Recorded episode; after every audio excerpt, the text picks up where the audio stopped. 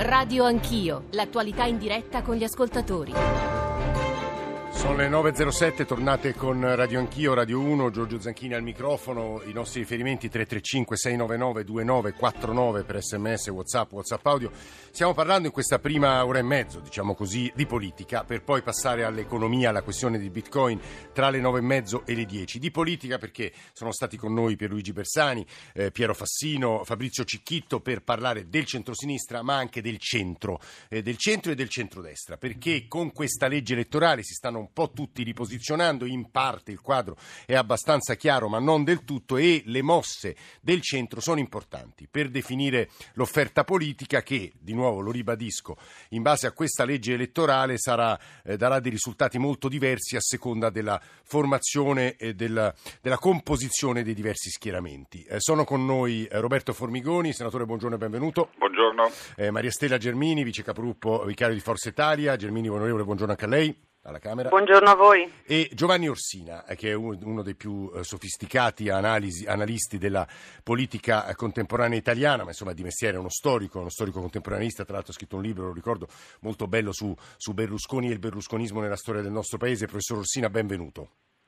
Buongiorno. Io ehm, farei però un'operazione che è la seguente. Vi farei ascoltare una piccola eh, ricostruzione dell'idea di centro e di quanto il centro è stato importante nella storia di questo Paese, di come poi a seconda delle leggi elettorali poi abbia avuto una eh, minore o eh, maggiore centralità rispetto ai partiti politici eh, italiani. Alessandro Forlani estremamente al centro, così diceva il manifesto di una lista ovviamente centrista in lizza per le provinciali di Roma del 1999. La storia ci dice che dal 94 a oggi, con le leggi elettorali maggioritarie, in Italia si sono alternati governi non di destra e sinistra, ma di centro-destra e centro-sinistra.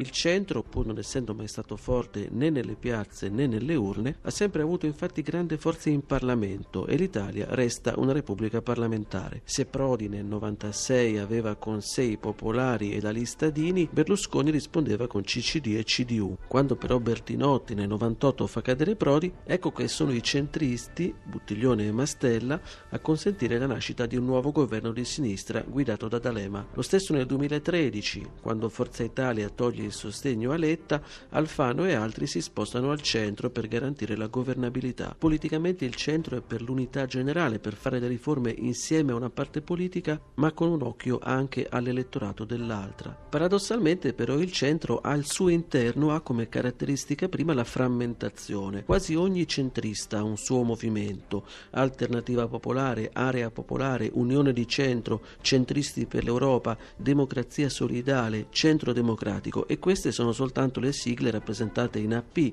poi ci sono i verdiniani, quelli di Quagliariello e di Fitto, vicini al centrodestra, gli autonomisti regionali e centristi sono presenti anche nel PD e persino nella lista a sinistra di Renzi. Alle elezioni del 2018 i centristi andranno quindi più che mai divisi ma anche più che mai uniti. Se infatti il centro riusciva ad avere un peso determinante quando il sistema era maggioritario, Ora, con una legge di impianto proporzionale, i centristi saranno i primi tessitori della nuova maggioranza di coalizione. Si governerà insomma ancora e sempre come faceva la DC, al centro e col centro, appunto estremamente al centro.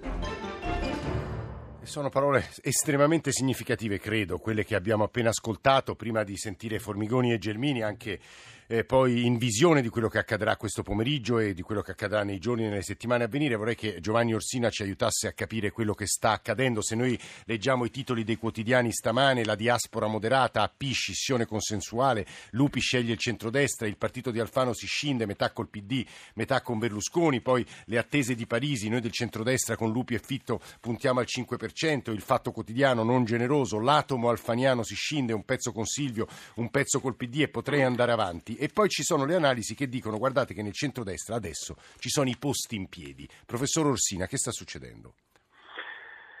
Ma eh, in realtà al di là del discorso più generale sul ruolo che il centro ha avuto nella storia d'Italia, che è stato un ruolo notoriamente molto importante, sì. questa vicenda mi sembra una vicenda molto più collegata alle contingenze del, della legislatura che si sta chiudendo.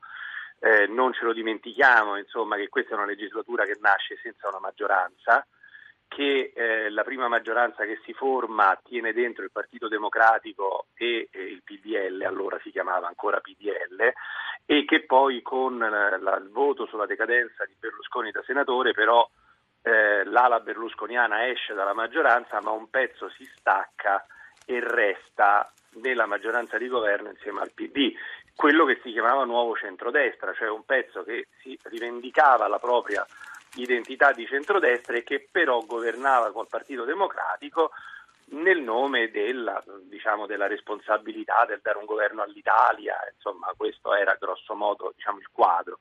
E ovviamente questa è, un'anomalia che però eh, non è un'anomalia soltanto legata al rapporto fra PD, Berlusconi, Nuovo Centrodestra, sì. è un'anomalia legata al fatto che nel 2013 esce un partito che rispetto allo schieramento destra-sinistra col centro in mezzo è del tutto eccentrico e si chiama Movimento 5 Stelle. Eh, la presenza di un Movimento 5 Stelle che ancora, ne, che, insomma, come ricordiamo, va benissimo alle elezioni del 2013 e ancora grosso modo sta fra il 25 e il 30% sì, dei consensi nei sondaggi, eh, sì. eh, questo ovviamente fa saltare tutto il discorso del centro, eh, perché ehm, diciamo, costruisce un altro asse di scontro all'interno del sistema politico e questo naturalmente eh, diciamo, spiazza il discorso destra, sinistra, centro e mezzo, perché c'è tutta un'altra dimensione che rende il sistema politico molto più complicato. Però quei voti eh, allora... potrebbero essere indispensabili, ad esempio, al centrodestra di Berlusconi, Salvini, Meloni per vincere alle elezioni persino. Oh, questo ovviamente per quanto sia cambiato lo scenario, poi dopodiché un'area centrista naturalmente ancora esiste eh, che, come abbiamo detto, viene, in questo caso viene eh, da Berlusconi, si chiamava originariamente Nuovo Centrodestra e dentro, abbiamo, abbiamo visto proprio in questi giorni, ci sono delle anime importanti eh, di, de- di, centrodestra, appunto, sì. diciamo, che si sono schierate più sul versante berlusconiano che sull'altro versante e a questo punto effettivamente questi voti insomma, sono considerati non enormi da un punto di vista quantitativo, però Utili. considerando che lo schieramento di centrodestra è l'unico che secondo me che può aspirare ad avere una maggioranza in Parlamento, quei punti potrebbero essere, potrebbero essere fondamentali. Resta però il fatto che si tratta come dire, comunque di una vicenda di, di piccoli numeri, cioè non è più l'importanza del centro così come era un tempo, diciamo, è più un'importanza di natura, di natura tattica, a mio avviso, che invece quello che è stato per tanti anni l'Italia, cioè un paese nel quale poi le elezioni si vincevano, si vincevano al centro e quasi tutti cercavano in qualche modo di convergere verso il centro. Eh, Giovanni Orsina, storico, grazie per questa sua lettura di quello che sta accadendo. Dicevo, senatore Formigoni, che oggi è un giorno importante perché, e ho letto dei titoli di giornali, alcuni un po' ingenerosi nei confronti della vostra avventura politica, preannunciavano quello che accadrà oggi pomeriggio, cioè vi spaccate, chi va a destra e chi va a sinistra. Formigoni. È, una separazione consensuale, non ci sono sedie rotte in testa all'altro, non ci sono insulti, questo mi sembra un dato di civiltà importante. Abbiamo fatto un percorso insieme, ma la lettura di questo percorso percorso è stata diversa. Noi, io, Lupi, gli altri, abbiamo sempre sostenuto di essere sempre stati un partito moderato, aderente al Partito Popolare Europeo e quindi alternativo ai partiti che fanno parte del Partito Socialista Europeo. Questi due partiti possono collaborare. Guardi cosa è successo in Germania. La Merkel ha governato cinque anni con i socialdemocratici, ma è arrivato il momento delle elezioni. A nessuno è venuto in mente di fare una lista unitaria tra la CDU, CSU e la SPD. Lo stesso deve accadere in Italia. Noi siamo popolari, moderati, riformisti, abbiamo collaborato facendo anche delle cose buone, aiutando l'Italia a cominciare ad uscire dalla crisi. Nel momento delle elezioni la nostra identità deve essere salvaguardata. Ecco, però, senatore, che vanno a sinistra eh, tradiscono la loro identità. Eh, lei ha usato due aggettivi, popolari e moderati, che mi permettono di rivolgere una domanda persino brutale. Ma Salvini vi vuole? Questo lo vedremo nei prossimi giorni, ma ho motivo di ritenere che Salvini non dirà di no ad un apporto che possiamo portare. Tenga conto, tra l'altro, che in alcune regioni già collaboriamo. In Liguria siamo determinanti per tenere in piedi la maggioranza di centrodestra, lo stesso avviene in Lombardia. C'è un rapporto che abbiamo tenuto nel corso di questi anni e fra l'altro Salvini ha anche cambiato alcune sue posizioni sull'Europa. Noi siamo convinti europeisti, anche se vogliamo riformare questa Europa. Salvini ha moderato molto il suo anti-europeismo in questi ultimi tempi e soprattutto noi siamo convinti che il nostro apporto di idee, di contenuti, di proposte, potrà dare alla coalizione di centrodestra una, una, una, modalità di presentarsi agli elettori ancora più completa. L'elettorato italiano è complesso, l'elettorato italiano di centrodestra è complesso. C'è chi preferisce toni più radicali e certamente Guardi, senatore, questo, questo, lo dico a lei e lo dico tra pochissimo anche alla Gelmini, è complesso e devo dire anche arrabbiato. Ora, se io le, leggessi tutti i messaggi che ci stanno arrivando, stamattina ci stanno oscillando perché dicono state facendo parlare il ceto politico politico e i politici, noi vogliamo che si parli di cose concrete, di programmi. Poi quando facciamo trasmissioni in cui si parla di programmi dice eh ma stanno facendo solo propaganda. È una specie di tenaglia che rende impossibile il nostro mestiere, senatore. Eh. No, indubbiamente, quindi noi vogliamo portare il, al centrodestra il contributo di riflessione, di analisi, di proposte, di europeismo, di riformismo forte, perché noi siamo consapevoli delle contraddizioni fortissime nella società italiana, di quanti poveri ancora ci sono, della fatica che fanno le famiglie, della fatica che fanno gli imprenditori, soprattutto i piccoli. Questo vuole essere il nostro contributo capace di amalgamarsi con quello degli altri partiti. Il centrodestra è sempre stata una coalizione di voci diverse, ma che hanno saputo bene intonarsi. La nostra voce, prima veniva ricordata l'esperienza del CTG di Udi 20 anni fa, ecco, è qualcosa di analogo. E assieme ad amici importanti come Parisi, come Fitto, come Cesa, come Tosi, come altri, daremo vita ad una quarta componente, una componente, una forza autonoma cattolica, liberale, riformista, ma capace di collaborare, di allearsi e di collaborare con le altre forze eh, del centro Tra poco le, le, riassumerò quello che ci ha detto Cicchitto pochi minuti fa, un WhatsApp audio di 17 secondi e poi Maria Stella Gelmini. Sulla spaccatura nel centrodestra credo che quella di Alternativa Popolare potrà, possa essere un primo segnale. Sarà difficile infatti che Berlusconi e Salvini possano davvero continuare la loro alleanza se veramente vincessero le elezioni. Maria Stella Gelmini ha sentito eh, questa voce di una nostra ascoltatrice, io sì. aggiungo una considerazione, dicevo poco fa, se si leggono i giornali in questi giorni si leggono anche espressioni del genere posti in piedi nel centrodestra, adesso come accade spesso in Italia quando si, quando si comincia a sentire, a odorare appunto il sapore e l'odore della vittoria, tutti corrono sul carro del possibile vincitore e voi vi, porre, vi starete porrendo immagino anche delle questioni su li vogliamo, non li vogliamo, c'è spazio anche per loro, Salvini li vorrà, non li vorrà, ma Aristella Gelmini. Ma io vorrei partire dalla realtà per rispondere all'ascoltatrice sì. sulla domanda come fanno Berlusconi e Salvini a governare insieme. In realtà Berlusconi e Salvini governano insieme già delle regioni come per esempio la Liguria, la Lombardia, il Veneto e governiamo anche in molti comuni. Quindi, e mi sembra che dove governiamo i risultati siano positivi in termini di riduzione della spesa, di riduzione delle tasse, di grande attenzione al tema della sicurezza, ma anche al tema delle periferie e del settore produttivo che comunque esce dalla crisi ma ha ancora molte ferite e molte difficoltà da affrontare. Quindi io vedo eh, un centrodestra eh, unito non solo perché unito può vincere le elezioni, ma un centrodestra che deve essere anche largo e plurale, perché vorrei introdurre un elemento nella nostra riflessione, sì. che è il tema dell'astensionismo.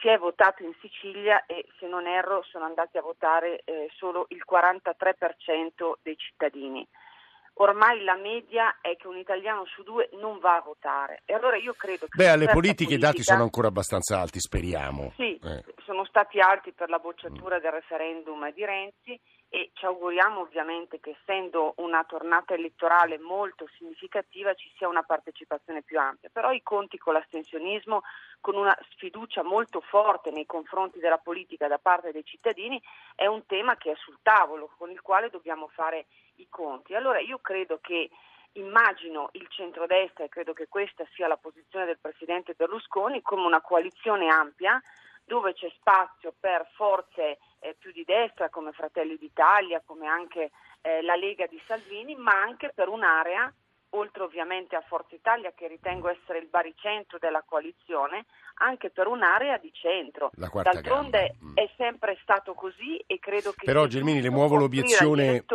di Cicchitto. Eh, un'offerta politica ampia. Eh, le muovo l'obiezione di Cicchitto ai nostri microfoni qualche minuto fa che poi va girata anche al senatore Formigoni. Il, il, la Lega di Salvini non è la Lega di Bossi, la Lega di Bossi è una Lega di piccoli imprenditori, artigiani, autonomi, operai ed è una Lega solidamente antifascista, sull'Europa aveva delle idee eh, diciamo diverse da quelle di Forza Italia, ma in realtà era molto lontana dall'estremismo salviniano. Noi non potremo mai andare, diceva Cicchitto, Lorenzin e il gruppo di Alternativa Popolare che andrà verso il PD un, in un assembramento in cui c'è una componente così di destra come quella di Salvini ma onestamente ognuno motiva o cerca di motivare le proprie scelte come crede e non sempre riesce ad essere coerente e convincente.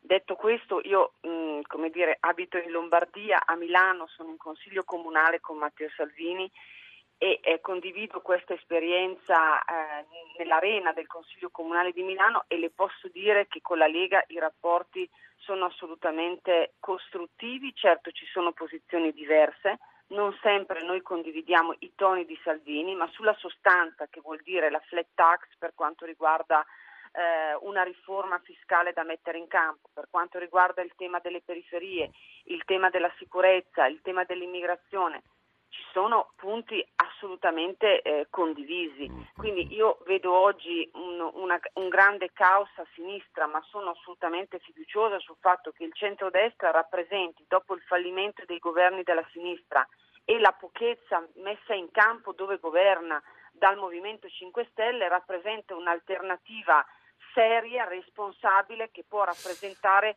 un progetto paese. Ed è quello che noi stiamo facendo con il Presidente Berlusconi, ma anche con Giorgia Meloni, con Matteo Salvini e ci auguriamo ovviamente con Maurizio Lupi e con la quarta gamba. Eh, Maria Stella Gelmini, Forza Italia, che ha finito di parlare al senatore Roberto Formigoni, rivolgo più che una domanda, leggo quello che Paolo da Milano ci scrive. Io sono leghista da molto tempo, se Berlusconi farà una coalizione assieme al gruppo di Alfano e la Lega si alleasse con loro, io mi asterrò dal voto. Formigoni riguarderà i leghisti. Io devo dire che Alfano si è tirato fuori dalla contesa, ha fatto un gesto a mio avviso molto nobile dicendo non intendo candidarmi né adesso né alle prossime elezioni europee.